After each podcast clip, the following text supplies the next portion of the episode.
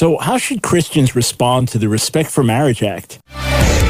It's time for The Line of Fire with your host, biblical scholar and cultural commentator Dr. Michael Brown. Your voice for moral sanity and spiritual clarity. Call 866 34 Truth to get on The Line of Fire. And now, here's your host, Dr. Michael Brown. I am back home, back in the studio. Yes, so glad to be with all of you. We were broadcasting live from three different locations in the last two weeks, and last week had to be audio only. So, to all those watching, big greetings, big hello to everyone listening. Same voice as always. Michael Brown, thanks for joining us. Today marks a 40th anniversary for me something very special, very important in the development of my own life and calling. I would not be here today if not for that momentous event 40 years ago. I'll tell you about that in a little while. I want to interact with you about the Respect for Marriage Act, as it is called, why it is so fundamentally flawed, and why Christianity today made a terrible mistake by having an op ed supporting it. We'll talk about that. We'll take your calls 866- Three for Truth, anything you want to talk to me about, anything you want to call me about, argue with me about, take issue about, 866 348 7884. Before we get into any of that, though, I want to talk about something very, very important in recent news.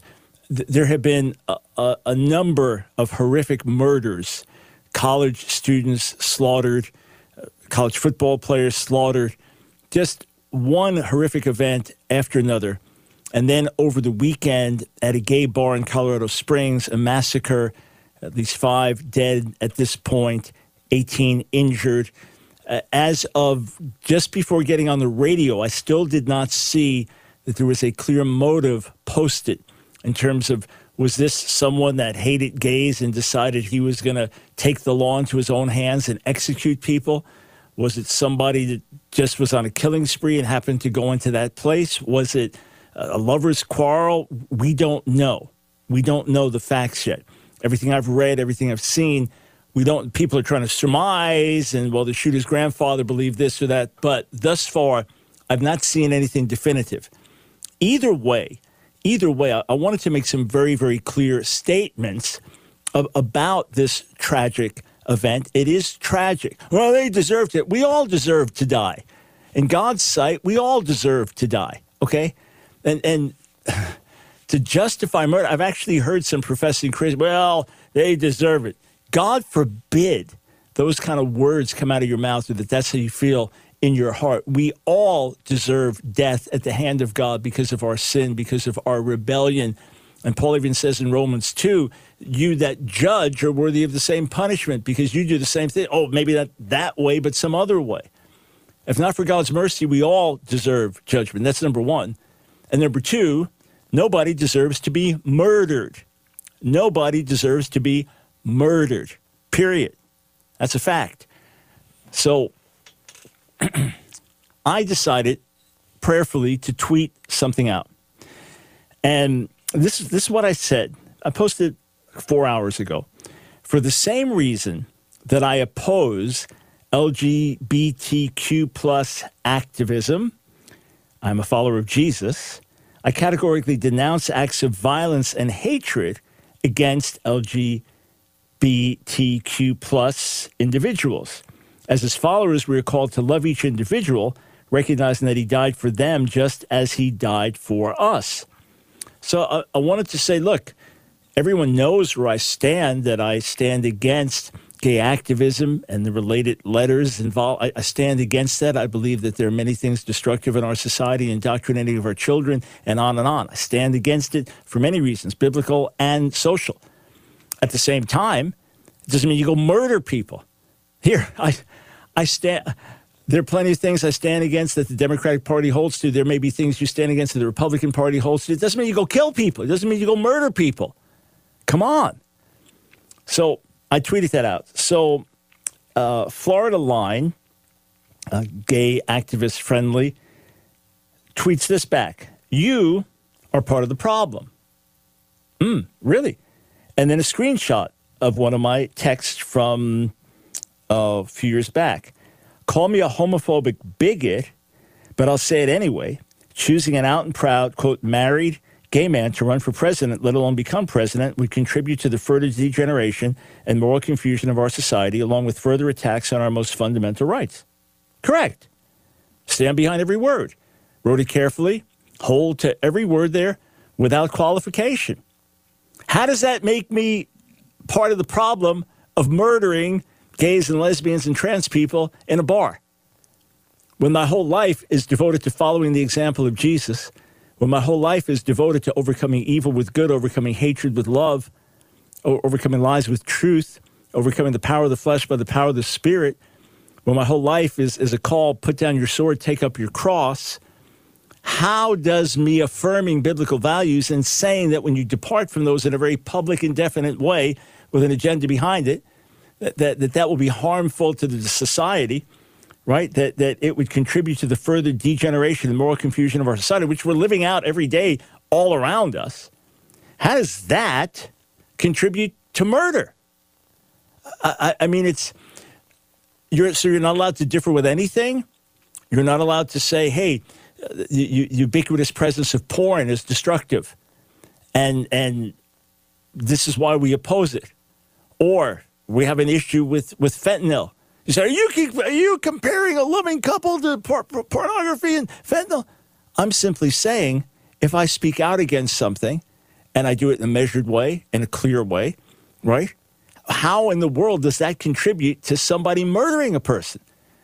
I, I mean, it's it's extraordinary illogic. So here's what I tweeted back: all clear. If I express any difference with LGBTQ plus activists and their goals, you will brand me a hater and an accessory to violence. No matter how categorically and consistently I denounce violence, in your view, even differing openly is a crime. all right, so check this out Washington Post. You ready? This is uh, Casey Parks yesterday. Club Q, that's the name of the place. Club Q shooting follows year of bomb threats, drag protest, anti-trans bills. Right-wing demonstrators have increasingly mobilized over the past year against the LGBT community, experts say. So, so hang on for a second. The fact that we don't want drag queens s- swinging their hips uh, around toddlers, the hips of a drag queen go swish, swish, swish, and indoctrinating them that this is all fine and good. The fact that we don't want our toddlers exposed to that. The fact that we don't want a biological male, 15 years old, sharing a locker room with our 15 year old daughter or granddaughter and playing on the same sports team with her. The fact that we don't want that. The fact that we stand against the the chemical castration and genital mutilation of children who identify as trans. Now somehow we're, that led to murdering people in a gay bar? Are you serious? Well, Casey Parks is serious. Uh, in the hours after the shooting, I'm reading from the article. In the hours after the shooting, investigators did not say what led someone to open fire Saturday night in a Colorado gay bar killing at least five people and injuring 25 others, but LGBTQ advocates across the country believe a surge of anti LGBTQ rhetoric and laws is at least partially to blame. How in the world can you possibly say that? How utterly irresponsible. We still don't know why the person did this, but we're going to assign blame. Uh, I know two of the men who survived the, the Pulse Bar massacre in Orlando. I know two of the men. They're, they're ex gays. I've been at conferences together with them. One of them shot several times, the, the other trying to crawl out, people falling on him. Just, I mean, I've asked them the hard, how, explain what did it feel like? What was it like? I can't imagine. I can't imagine. And, and uh, there's, there's a woman that was on our team for a while, uh, led worship in our school, and is a friend of our ministry and she was a former lesbian and used to go to that bar. So it really jarred her when that news came out because she knew people that were there. I mean, it's utterly horrific, mind just absolutely mind boggling, mind boggling. Uh, so, yeah, I, I, again, the, the, the horror of it, the fear, the, the bloodshed, I can't imagine anything like it. I've never been near anything like that. So these are absolutely horrific, tragic events. And if it, if it happened in a straight bar, if it happened in a gay bar, if, if it happened a- anywhere, these are horrific, tragic events. So it turns out that the shooter was not a fundamentalist Christian or a right wing, anti gay bigot. He was a Muslim and he'd never been to the place before. It wasn't like he targeted this gay bar, he'd never been to the place. And it was not what it was cranked up to be. It was a horrific, murderous event, but it was not some right wing Christian inspired action. So we don't, we don't know. It is utterly irresponsible to to say, well, we don't know, but least clearly just partly to blame is is is these these right wing people who oppose the gay agenda. Quote: When politicians and pundits keep perpetuating tropes, insults, and misinformation about the trans and LGBTQ plus community, this is a result. This is Colorado Rep. Brianna Titone. She tweeted this out. She is an openly trans legislator and the chair of the state's LGBTQ legislative caucus. She said anti LGBTQ lawmakers, including one of her colleagues, have used hateful rhetoric to directly incite attacks against LGBTQ people. Hateful rhetoric, in other words, saying this is contrary to God's design. That's hateful rhetoric. Hateful rhetoric to say it's best for a child to be with a mother and father as opposed to two mothers or two fathers. Hateful rhetoric to say that we oppose a 13 year old girl getting a full mastectomy or a 14 year old boy getting sterilized for life. That's hateful rhetoric. Friends, anything that does not overtly affirm the goals of LGBTQ plus activism, and I use all the letters to remind us that this has no end specifically. I just saw an article in San Francisco when they're offering special benefits, financial help for trans identified people. I believe they have 130 different categories of trans and sexual identification. There is no end to it. All the more reason my heart goes out to people. All the more reason I care about people. But, but the same Jesus that calls me to love and calls you to love calls you and me to stand for what is right. We have to. Do, We're going to be called haters. Now we'll be called accessories to accessories to murder. Let's overcome the hateful rhetoric with truth and with love. We'll be right back.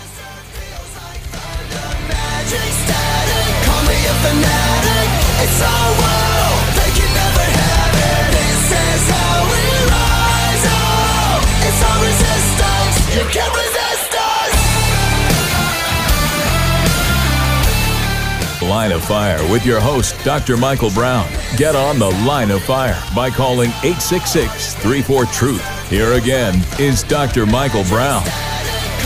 Thank you so much for tuning in. 866 34 Truth is the number to call. I, I will get to your calls a little bit later in the show, so hang in there and I'll get to you. 866 348 7884. We, just a quick aside, we are continuing to produce videos demolishing the material of counter missionary Rabbi Tovia Singer. Uh, he has so aggressively gone after the general Christian population and just made it his, his life mission, not, not just to try to influence Jews that believe in Jesus to, to turn to Judaism, but just aggressively going after Christians. So, because of that, there's a greater need uh, to rebut his material. We've done it in other ways over the years, but we're doing it uh, not video by video for all of his videos. He's got a, a lot of stuff on, online, and a lot of it is repetitive. But uh, we're picking out key ones and demolishing them one by one with truth truth from the Word of God, even truth from Jewish tradition when it exposes deceptive tactics by Rabbi Singer. And of course, I've been very happy to debate him again for over 30 years, and he's refused. So that door remains open. If People said, Why don't you debate? I, I would gladly in a heartbeat. But we keep putting those out. And if you go to your app and you just scroll down to Real Messiah, you click right on him. You say, What app? You don't have our app yet? Oh, okay. Go to askdrbrown.org, askdrbrown.org. Uh, excuse me. Simple thing. Just open the Apple Play Store or, or Google Play Store, Android Play Store, right? And just right there, Ask Dr. Brown Ministries. Make sure you put ministries in. ASK Dr. Brown Ministries. Okay. The Respect for Marriage Act. What is that? with the Supreme Court overturning Roe v. Wade, and one of the justices suggesting that uh, Obergefell was not rightly decided in 2015, redefining marriage, that, hey, we should review some of these other cases that were wrongly decided. That would be a right thing to do. So, of course, there's been panic over that. All right, so we have to codify. The Congress, the president, have to codify same-sex quote marriage as the law of the land that no state could could object to it and that the Supreme Court couldn't overturn it. It would take an act of Congress, a vote of Congress signed by the president to overturn that. So let's let's codify it. Well, Republicans said no, no, no, because it's going to assault religious liberties and people who differ with it will be punished, right? So they end up with a compromise deal now. 12 Republican senators, count them, 12 signed on. So let me interact with that. There's an article I've got up on Town Hall. It'll be uh, it's on our website askdrbrown.org. You can read it. It'll be up on a number of other places by tomorrow. But uh, let me let me go through that article with you. Uh, it's it's entitled "There is no justification for a conservative senator to sign the Respect for Marriage Act." You can see it on our website askdrbrown.org. And I asked, why would 12 Republican senators vote in favor of a bill? which promotes statutory authority for same sex and interracial marriages. You say, well, hang on, how did interracial marriages get in there? It's a there's no there is zero reason for it to be included aside from rhetoric.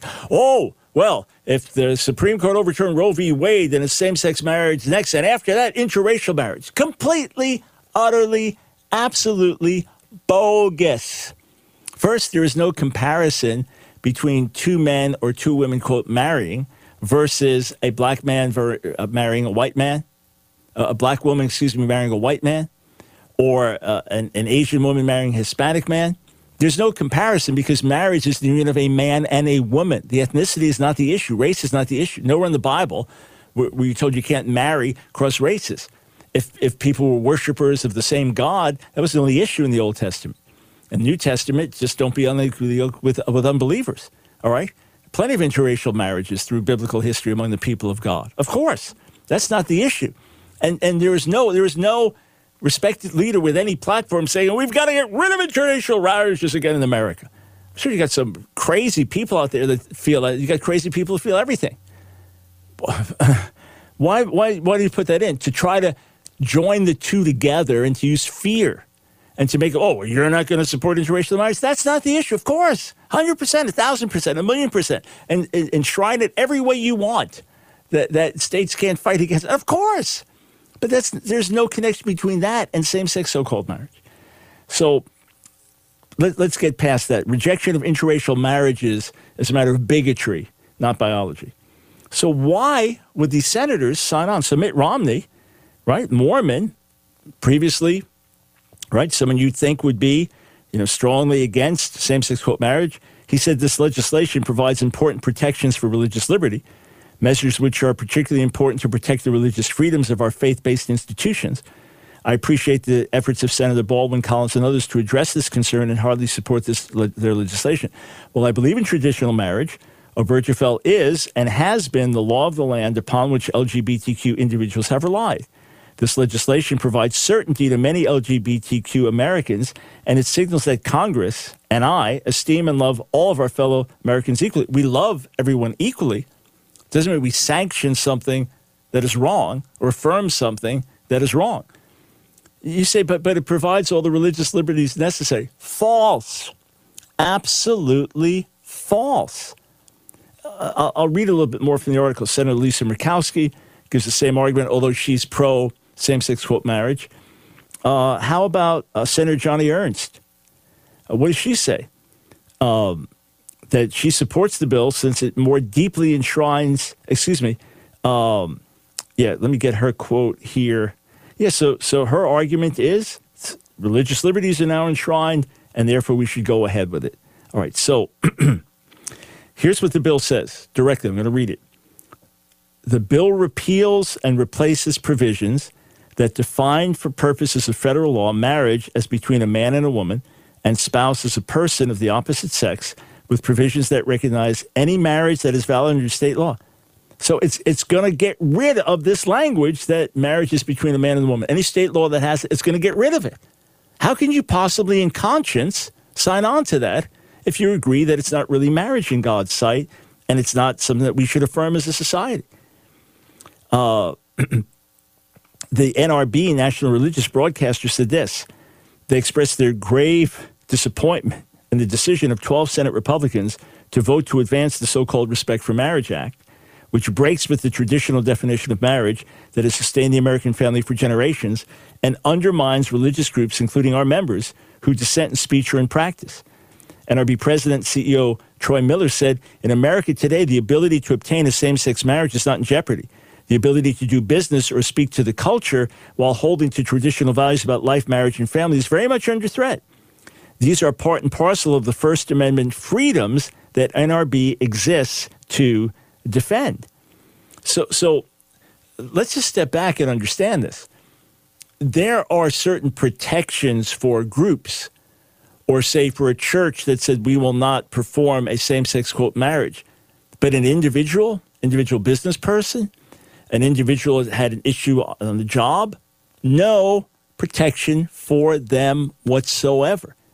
Fact, I want to read to you in, in a little while what an attorney friend, a Christian attorney, said, who was with the Alliance Defending Freedom for many, many years and was fighting these cases now for, for decades.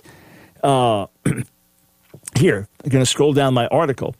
Even if this bill did protect religious liberties, which critics of the bill, like Senator Mike Lee, categorically say it does not, it is wrong to do so at the expense of affirming that which cannot be affirmed. Lee said that the bill, quote, labels people of good faith as bigots and subjects them to endless harassing litigation and discrimination and threats by the same government that was founded to protect their religious liberty. And I wrote, It is therefore a terrible shame that 12 Republican senators joined together with their Democratic counterparts in voting to advance this bill for a vote. As for the Democrats, it is further proof of how far they have come from the days when President Clinton said, 1996, quote, I remain opposed to same sex marriage. I believe marriage is an institution for the union of a man and a woman. This has been my long-standing position, and it is not being reviewed or considered. Of course, his views changed dramatically over the years, so that he and his wife Hillary are strong, staunch supporters of same-sex quote marriage. That's what happens when you base your views either on the polls, or you base your views on culture, or you base your views on personal preference, rather than basing your views on God's word hey, look, the thing that motivates me is honoring the Lord and knowing that his ways are best and knowing that when we deviate from those, it's bad for everybody ultimately in a society. So I'm going to honor the Lord.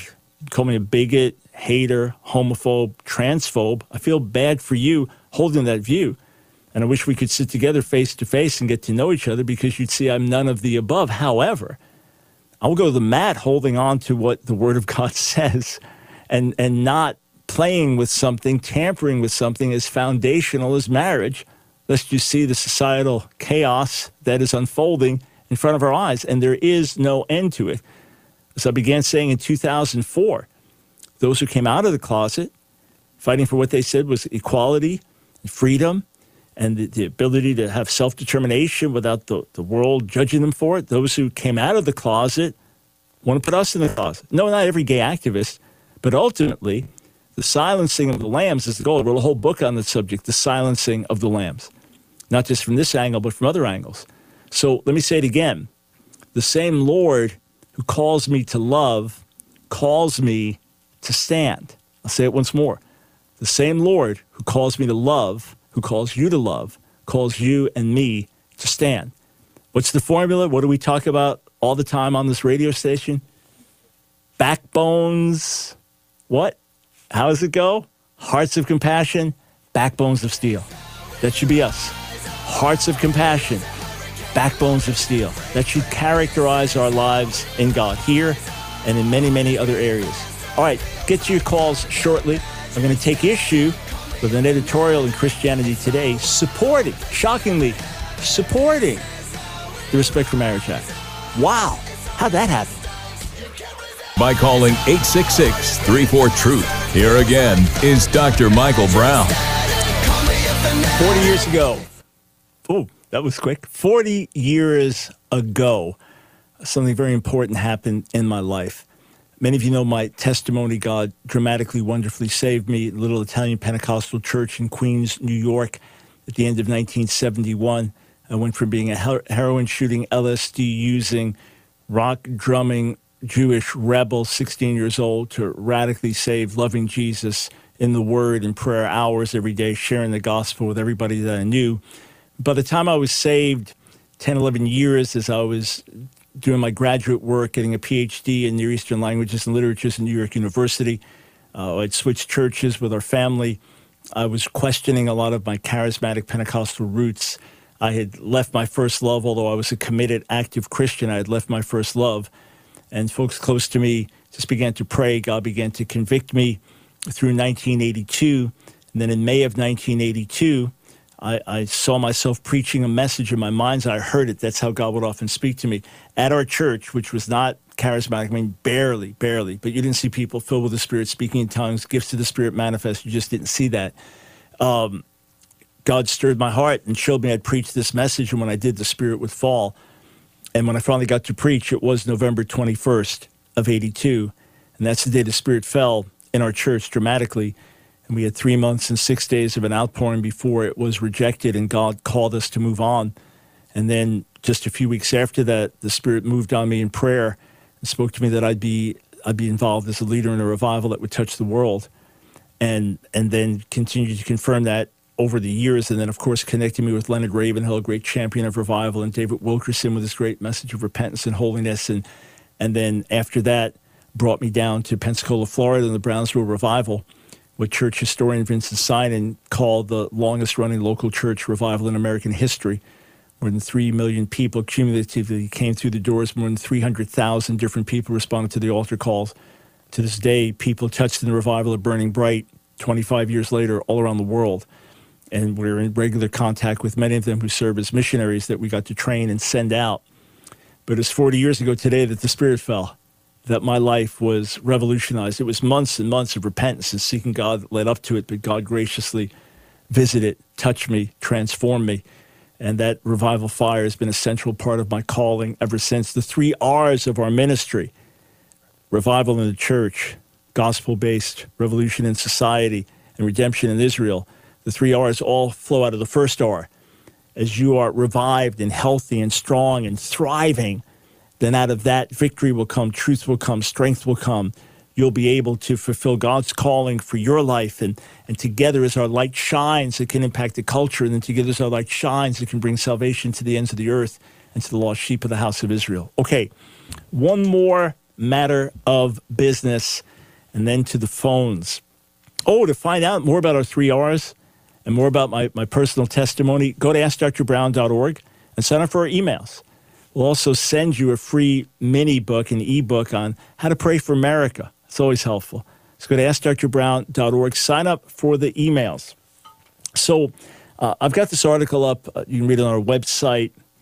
Uh, in an op ed for Christianity Today, Carl H. Esbeck, R.B. Price, professor of law emeritus at the University of Missouri, offers a positive assessment of the Respect for Marriage Act, which we talked about in the last segment. He writes, all in all, RMA is a modest but good day's work. It shows that religious liberty champions and LGBTQ, LGBT advocates can work together for the common good. I wrote, with due respect to Professor Esbeck's legal knowledge, I categorically differ with his assessment. I've already challenged the Republican senators who voted to advance the bill this week. Here, I, I, I want to focus on Professor Esbeck's reasoning. He writes Some conservatives will undoubtedly treat the act as a loss, but others will take the view that in a morally pluralistic society, a few concessions yield a win for the common good. I'm one of them. Specifically, he notes that under the final version of the bill, religious nonprofits and their personnel have a statutory right to decline any involvement with a marriage solemnization or celebration, including a same sex one. This federal right would preempt any state or local law to the contrary. It means clergy can refuse to officiate a gay wedding. A church can decline to be the venue for these unions. A Christian college can deny use of its chapel for the same reason. And a Christian summer camp can refuse use of its lake and nearby pavilion as well. But Professor Esbeck acknowledges that the bill, quote, doesn't address ongoing litigation over for profit Christian wedding vendors, photographers, bakers, florists, dressmakers, and others. However, RMA, Respect for Marriage Act, doesn't harm wedding vendors. It's simply silent and leaves the matter for resolution in the courts. So, for this reason, then, he, as a Christian conservative, thinks the bill is a good idea. The fact that it doesn't do further harm to individuals who, in conscience, cannot affirm same sex, quote, marriage is a positive. To paraphrase, hey, you're already in a heap of trouble, but this bill doesn't pile any more rubble on you. The national climate is already hostile to such individuals who at best end up spending years in costly legal battles where their charges against them are finally dismissed. At worst, they lose their businesses, their reputations get soiled, and they're even found guilty by the courts. Yet this bill doesn't explicitly protect them. Why not? Why didn't it? And why would any Christian conservative say, well, it works for me?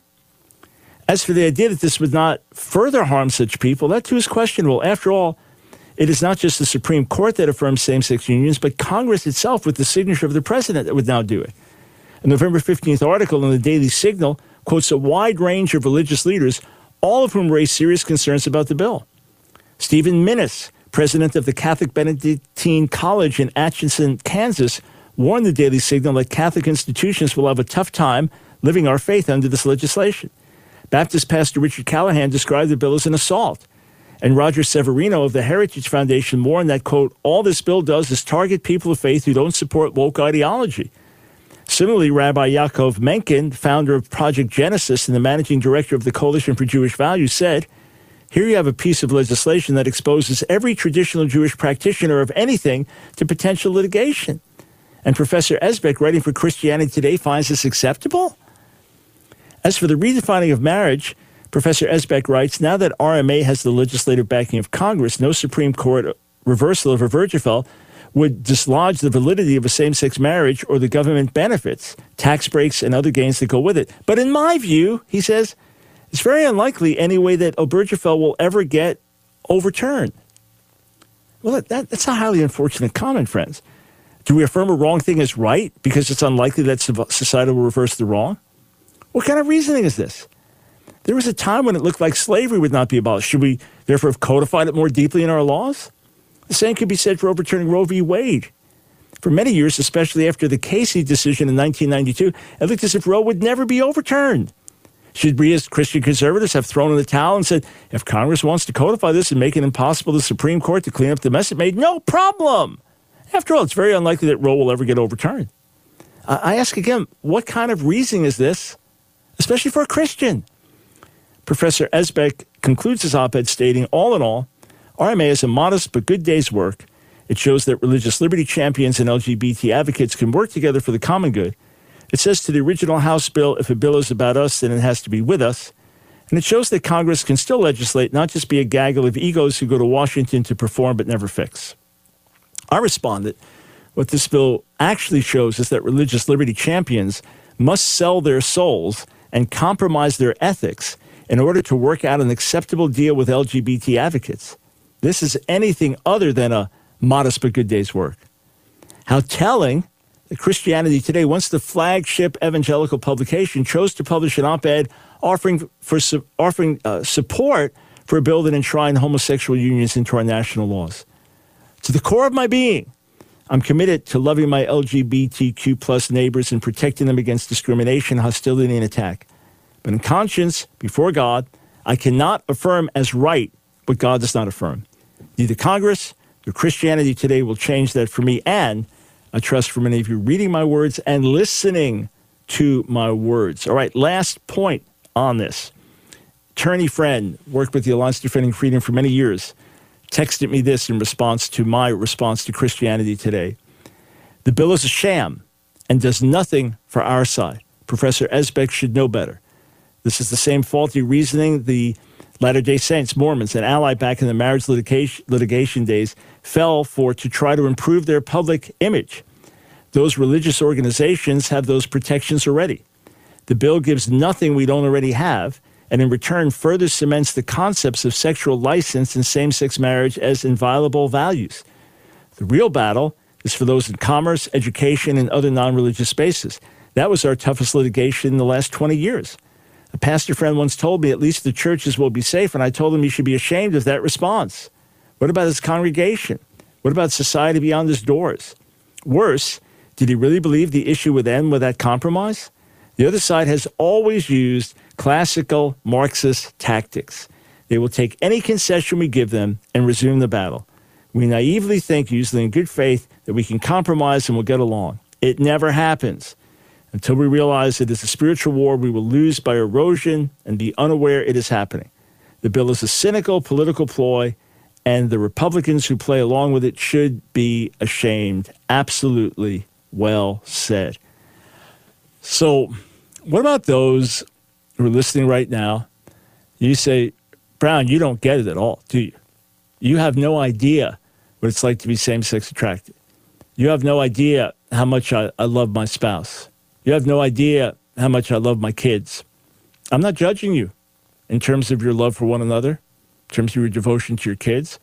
And I'm assuming that same sex attraction feels as natural and normal for you as being heterosexual feels for me. I don't do heterosexual, I am heterosexual. You'd say the same about being gay or trans or whatever identity that, that you have, if, if so, this is something that you felt for many, many years. I'm not doubting that. But there are many things we feel to the core of our being that are not right or that fall short of God's order or plan. And that's why we come to Him. That's why we need mercy and help because we all fall short, because we're all flawed. You say, yeah, but, but, but if you have your way, we can't have relationships. Nobody's stopping you from having relationships. My issue is redefining marriage. My issue is the best environment for kids to grow up in. Those are my issues. And then everyone's going to give account to God for their own sin. And practicing homosexuals, like practicing adulterers or practicing fornicators or practicing drunkards or other things who don't repent, are lost.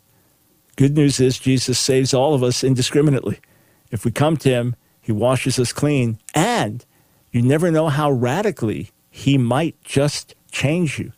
I know a whole lot of ex gays actually, loving the Lord, loving their spouses, some single, some married, but they're blessed, they're content, they're happy, they're bearing fruit. And some of the deep conflicts are gone. The same blood that claims me, cleanse me will cleanse you, the blood of Jesus. All right, going straight to the phones. We come back. 866 348 7884. It's the Line of Fire with your host, Dr. Michael Brown. Get on the Line of Fire by calling 866 34 Truth. Here again is Dr. Michael Brown. Welcome back to the Line of Fire broadcast. Oh, yeah.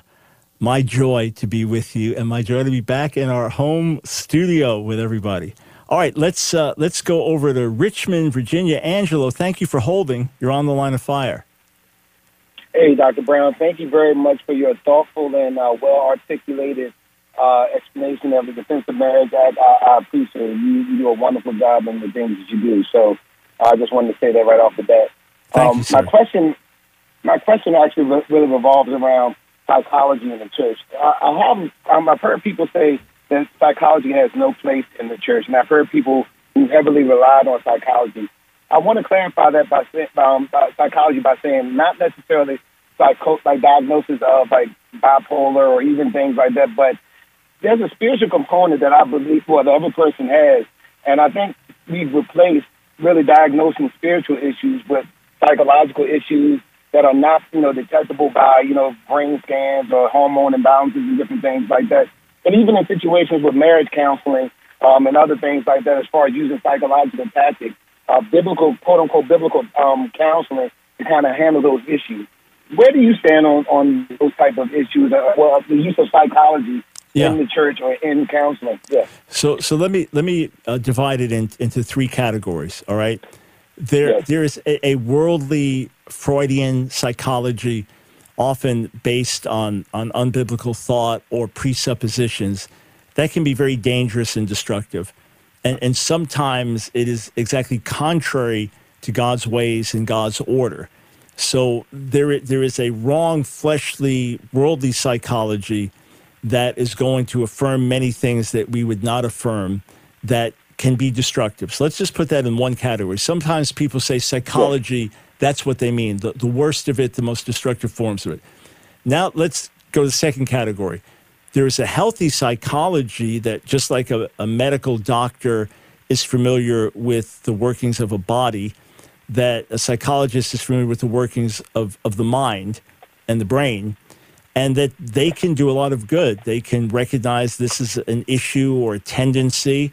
You know, for example, someone might have an addictive personality, and a, a counselor that's not a believer but understands how addictive personalities work might be able to sit with that person, help them to see it, and develop lifestyle habits that will bring about change. Same with anger management or something like that, or someone with a narcissistic personality or whatever.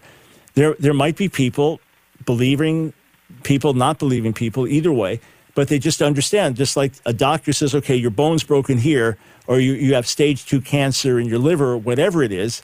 So a psychologist that's properly trained can recognize a lot of these patterns and people fall into certain categories.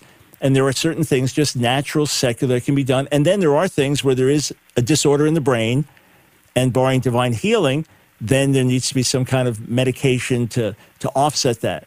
So that's the second category, which to me can be perfectly valid. The third category is uh, the, the last point you were making, which is that we are not just physical and emotional and mental beings, but spiritual beings as well. So ideally, you want someone who is really a gifted biblical counselor, so that someone who understands these principles of human behavior, that has a, a, a healthy understanding of psychology, but also recognizes the spiritual realm, that can see uh, patterns that, that are not as visible or that can recognize strongholds of sin or demonic activity or things like that. And that's where there has to be wisdom and discernment. Sometimes, if God has not revealed a demonic cause of something, you come to it by deduction. In other words, we've tried everything that normally works and it's not working. We've taken this person through X, Y, Z.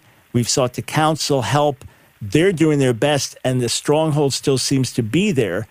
And then you pray and press in more and realize, okay, this is something demonic that we're dealing with. So I, I think that's that's the issue. We discard the the unhealthy Freudian worldly psychology. We recognize that there is a healthy psychology that again can diagnose mental and emotional issues just like a medical doctor can diagnose physical issues. But we don't stop there. We recognize there's a spiritual realm, and often it's the Holy Spirit who comes and brings healing to someone's emotions. The Holy Spirit that that that reveals a trauma that was hidden, but not just reveals it, but comes in and, and heals those wounds. You know, Jesus said he came to, to heal the brokenhearted. So it's not just those broken in body, yeah. but those broken in heart as well. D- does that answer your question? It does. Uh, the thing I, I'm most focused on is really the cure, as far as what, as far as uh, Christians and and I, shouldn't say Christians, but pastors. Uh, I, I think sometimes we don't we, we want to cure everything with you know the Word of God, which is what we should. We know that it, that the Word of God is helping healing all of our flesh, but there are other aspects that we must consider as well. Consider yeah. as well. But I, yeah. I think sometimes we, um, I, I feel that sometimes we go to the psychological side as far as looking for medicine to heal it versus going to God. I think I don't. I'm trying to still figure out the combination between the two, yeah. or if they really have no place with with any one another. So yeah, thank you very much for your information. Sure, sure thing. And and just this this last point to make on this subject. Uh, I remember being in, in church environments where anything psychological was no, that's of the devil. Because it's okay, it's one thing, you, you broke your finger, we can all see the finger's broken, it needs to be set. Oh, okay, that's all clear but something on the inside, well, that has to be spiritual. It's not always just spiritual. It can be chemical in the brain, and it can be emotional and things like that. Uh, so to me, it's not it's not either or. It's not either or. And and look, there might be someone struggling terribly with depression, right? And and you've prayed, you do what you know how to do to get free. You've been prayed for, and you're still not free. And then you, you see a maybe a Christian friend as a psychologist or a psychiatrist, and they sit with you and they say, well, "Okay, we're just going to put you on these meds now," and the help and and and and the depression and and suicidal thoughts dissipate, and now you start to get your life more in order and, and get built back up, and maybe can wean off the medicine. So it's not like, "Oh no, you sinned by taking the medicine." Why would that be sin any more than uh, taking medicine if you have a headache, or or taking medicine, some antibiotics with an infection, right? So you know we we we, we don't want to condemn those struggling and oh if you need medication for a mental or emotional thing you're not spiritual. No, that's the worst thing you can do is heap further uh, condemnation on the person. But again, with everything, there are healthy balances. Hey, thank you for the call. You know, it, it reminds me of a story when I was teaching at Christ for the Nations on Long Island in the mid 80s. The director of the school had been famous, he was a Scotsman, been famous in Zimbabwe as a pastor and counselor, and was considered like a top counselor in the country. So uh, one, one day, I, I just met with a student and she just wanted to talk to me. I thought it was just another student faculty appointment. But she begins telling about her life history, and it was it was just crazy stuff. I'm thinking, oh, that's I don't know about this. Something just seemed far fetched, and I'm thinking, okay, I just referred her to the dean of women and try to get this. Like, what? I can't believe this. So I go down from the cafeteria, and the director of the school happens to be there, and I sat down with him, and I said, oh man that was wild. And I just started to recount everything that, that uh, she had said.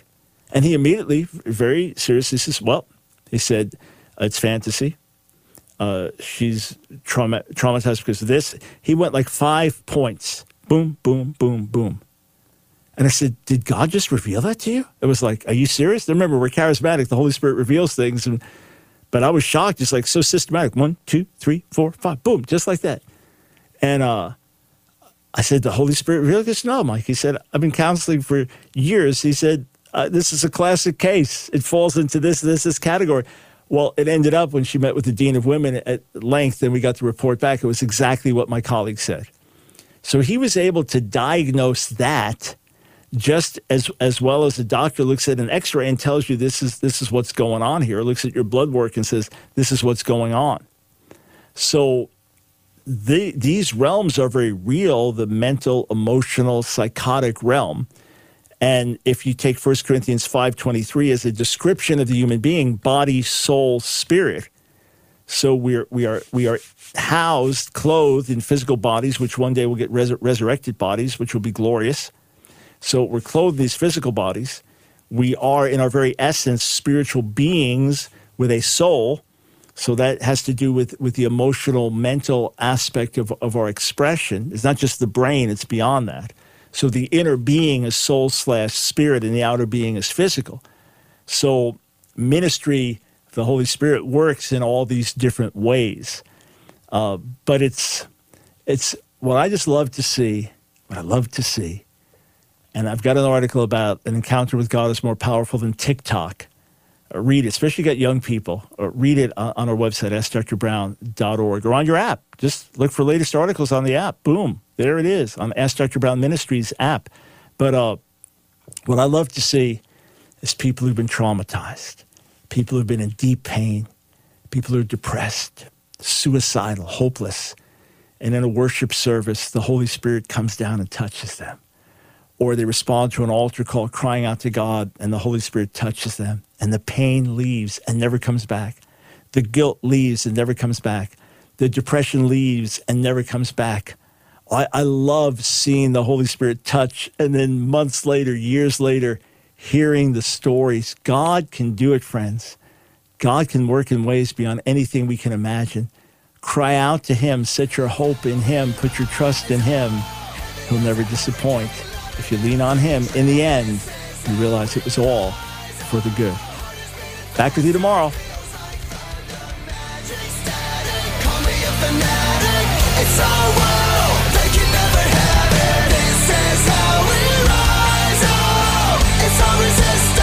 You can